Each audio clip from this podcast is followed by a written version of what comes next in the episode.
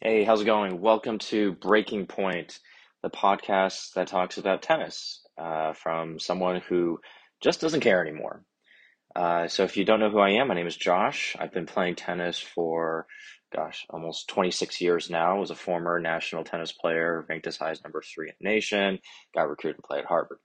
Uh, but nowadays, I actually teach and uh, work with competitive tennis players.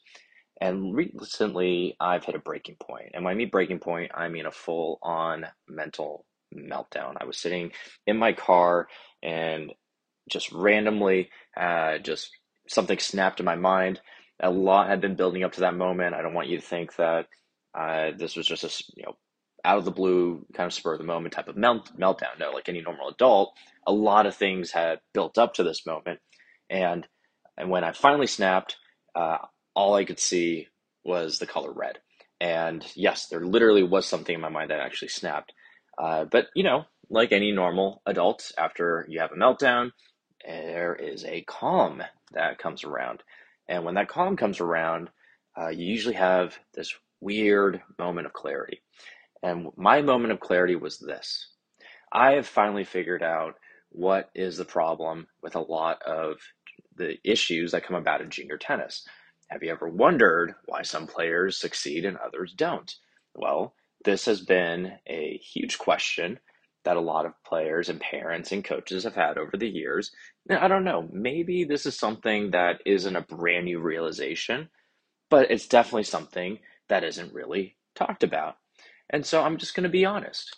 A huge portion of the problem of junior tennis revolves around the parents. Now, this is going to upset a lot of people. I understand that. I understand that most likely a parent is listening to this podcast and they're probably very confused and maybe even upset right now.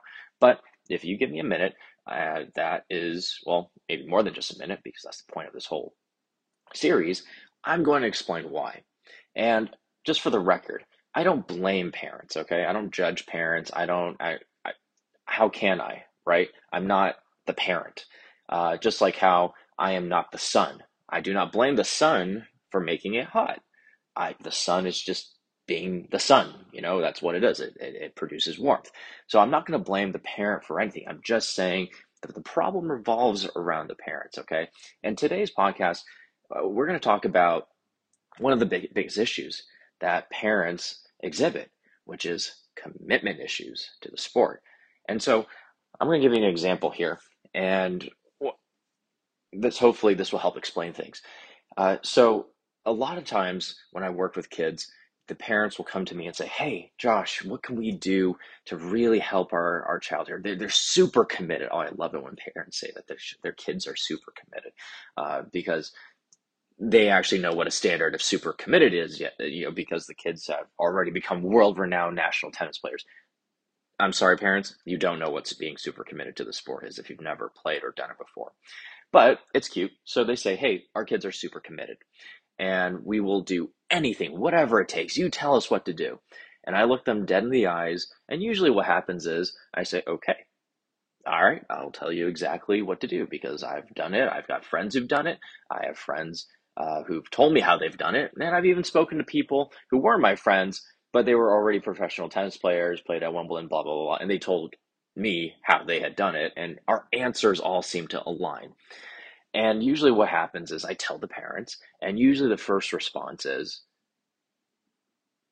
That's right, silence.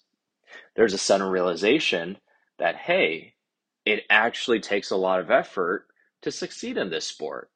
And more importantly, it takes a huge time commitment to actually succeed in this sport. And then I also tell the parents that in order for them to be successful, they have to be a part of the process. And this shocks the parents. They're like, no, no, no, no, no, no, no, no, no. My kids, they don't like to listen to me. They don't, they don't take advice from me. They always say, oh, no, I don't, uh, I've never played the sport and, and you don't know what, you know, mom, dad, you, you don't know what I'm going through. And, and I've tried to talk to the kids and, and the kids, you know, they, they'll just say, oh, you don't know what you're talking about because you never played the sport. And I said, well, yeah, you've never played the sport so stop acting like and stop talking to these kids like you've played the sport. I love it when parents are the ones to actually give the tennis advice after, say, a kid loses, right? The kid just played, I don't know, a three hour match in the scorching sun, you know, 98 degrees here in Los Angeles. And they and the first thing that, that when the kid gets off the court, the parents like, what were you thinking? What were you doing out there? Right? Or the worst one, which is they just hurt like rush them into the car. And then you can clearly see the you know them getting into a fight in the car. And yeah, what do you think is going to be the response? Right? Let me just put into context, right? That would be like somebody telling you what your job is or how to do your job when you know that you're looking at someone like, who are you? And you've never done my job before. And you're telling me what, you know, how to do my job. Okay, so just to recap really quickly. Number one, time commitment issue. Number two, usually parents aren't committed to what I like to call being students themselves. And so what happens is, right? What happens is you get parents who just like to stand on the sidelines because they don't want to ruin the relationship with their child. They're they're afraid that uh, it's going to harm them, or they're afraid that if they invest too much time into this, right, they're putting all their eggs into one basket. And that's kind of scary. Well, here's the truth. Here's the hard truth nothing in this life that's worth having is going to come easy, right? And as parents, as adults, fully functioning adults who have raised children, you know that, right? You know that. But for some reason, when it comes to something that you've never done before, it's a little bit scary. There's a lot of risk. There's a financial risk that's involved as well, right? There's traditions that sometimes can be involved as well. And when I mean traditions, I mean religious traditions, for example, right? Religious customs. So I understand that. But the next time you talk to a coach, the next time you think about, well, maybe I'll try talking to someone else, or maybe I will try finding another coach, just remember that this advice is seen across the board. Have you ever seen a Kobe Bryant video on YouTube? Have you ever seen Tom Brady talk? Have you ever seen Roger Federer talk? Have you ever seen uh, Steph Curry talk? Right? Lionel Messi, any of the top athletes in the world will tell you the same thing that with great success in their sport comes with great sacrifice. And usually there's a huge commitment issues. You know, huge, that's usually the problem. I mean, for crying out loud, Messi had to take growth hormone drugs in order to keep up with the pack. And I don't know the full story behind that because I'm not a, football or soccer soccer fan per se, but I do know that story is that Messi, in order to ensure that he could remain competitive in the sport because he was quite short in his stature, he took growth hormones, whether it was to help him uh, grow at a proper rate uh, or whether it was to help him physically. I don't know what the exact reasons are, but the guy was willing to take hormone, growth hormones to support his lifestyle of playing competitive soccer or competitive football for our European friends. So that's what I don't understand, right? I, I don't understand is that as parents, you have to make the time commitment. You have to say, screw it.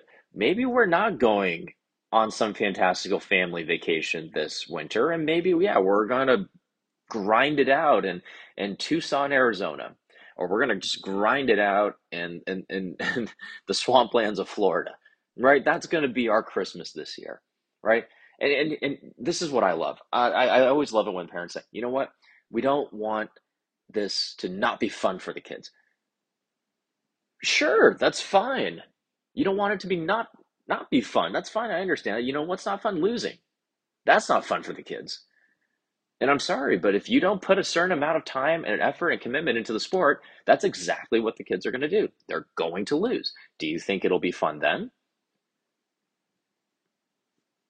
I, don't think it'll be fun. I didn't think it was fun for me when I lost. I don't think most people find it fun when they lose because they just drove two hours down to San Diego to play an 8 a.m. match only for them to lose to some other kid who basically grunted as loud as possible after every single shot and maybe called a few balls out that were actually in.